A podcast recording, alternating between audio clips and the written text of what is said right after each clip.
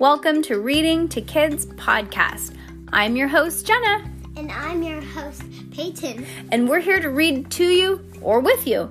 We know that sometimes moms and dads don't always have the time or the motivation to read to their kids each night, and we know how important it is. So, on those nights that you're not in the mood, we're going to do it for you.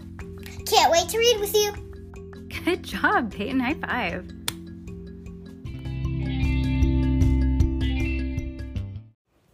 Whoa, whoa, whoa, whoa, whoa. It's Charlie and the Chocolate Factory. Where did that come from? Is that in the movie? Mm-hmm. Oh, wait.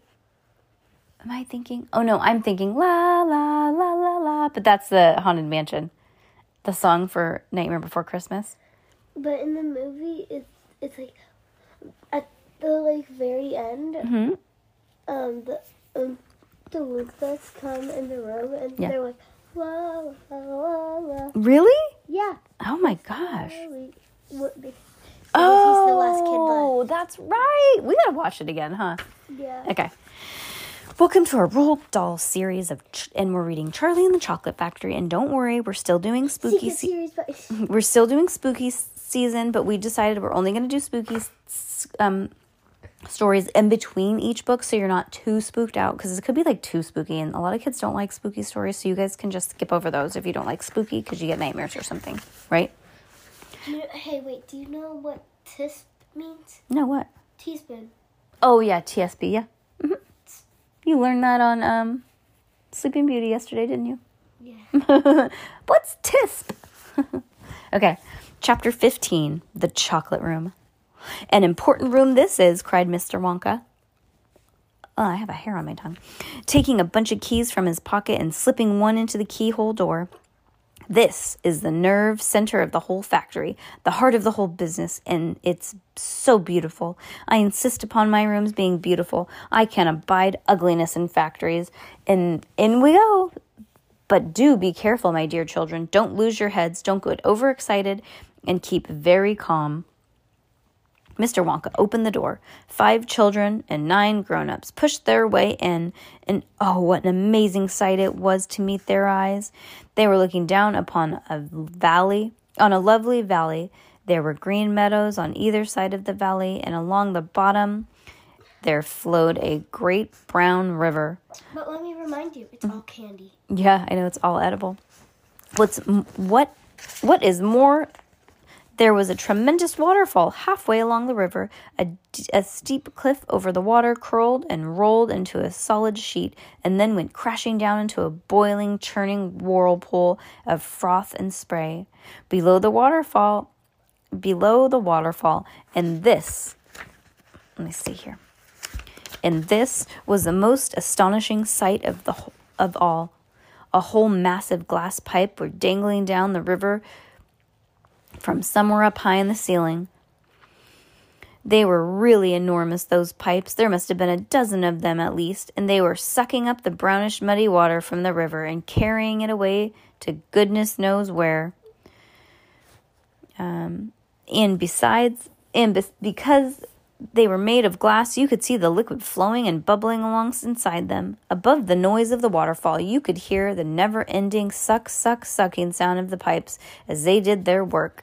Graceful trees and bushes were growing along the river banks, weeping willows and alders, and clumps of rhododendrons, crumbum, I don't know how to say that word. I can't remember the flowers, but okay, yeah. With their pink and red mauve blossoms. In the meadows, there were thousands of buttercups. There, cried Mr. Wonka, dancing up and down, pointing with the gold-topped cane at the brown river. It's all chocolate. Every drop of that river is hot, melted chocolate of the finest quality, the very finest quality. That's enough chocolate there to fill every bathtub in the entire country, and all the swimming pools as well. Isn't it terrific? Just look at my pipes. They suck all that chocolate and carry it all the way to the other rooms and the factories as it needs. Thousands and thousands of gallons an hour, my dear children. Thousands and thousands of gallons. The children and their parents were too flabbergasted to speak. They were staggered. They were dumbfounded. They were bewildered and dazzled. They were completely bowled over the hugeness of the whole thing. They simply stood and stared. The waterfall is most important. Mr. Wonka went up to it. It mixes chocolate and churns it up. It pounds it and beats it and makes it lightly frothy, and no other factory in the world mixes chocolate by a waterfall, but it's the only way to do it properly. The only way. And do you like my trees? He cried, pointing to it with his stick. And my lovely bushes. Don't you think that they look pretty? I told you I hated ugliness, and of course they're all edible. Oh, he said eatable. They're all eatable, all made of things different and delicious. And do you like my meadow? Do you like the grass and the buttercups? The grass you are standing on, my little dear ones, is made of kind, soft, minty sugar that I've invented. It's called swudge. Try a blade. Please do. It's delectable. Automatically, everybody bent down to pick a blade of grass, and everybody, that is, except Augustus, who took a big handful. And Violet Beauregarde, before tasting her blade of grass, took her piece of world record-breaking chewing gum out of her mouth and stuck it behind her ear. What if it gets stuck in her hair? That's what I've been thinking. Yeah. Isn't it wonderful, whispered Charlie. Hasn't it got a wonderful taste, Grandpa? I could eat the whole field, said Grandpa Joe, grinning with delight. I could go around on all fours like a cow and eat every blade of grass in this field. Try a buttercup, said Mr. Wonka. They're even nicer. Suddenly, the air was filled with screams of excitement. The screams came from Veruca Salt. She was pointing frantically to the other side of the river. Look, look over there. What is it? He's moving. He's walking. It's a little person, a little man down there below the waterfall. Everybody stopped picking buttercups and stared across the river. She's right, Grandpa. It's a little man. Can you see him? I see him, Charlie, said Grandpa Joe excitedly. And now everybody started shouting at once. There's two of them. My gosh, so there is. There's more than two. There's 1, 2, 3, 4, 5. What are they doing? Where do they come from? Who are they?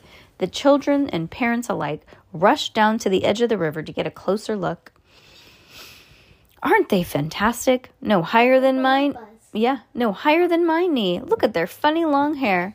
The tiny men, they were no longer than medium-sized dolls. They had stopped what they were doing, and now they were sitting, staring back across the river at the visitors. One of them pointed towards the children and then whispered something to the other four, and all five of them burst into peals of laughter. But they can't be real people, said Charlie. Of course they're real people, said Wonka, answered. They're Oompa Loompas. Cute. Oompa Loompas? Yep.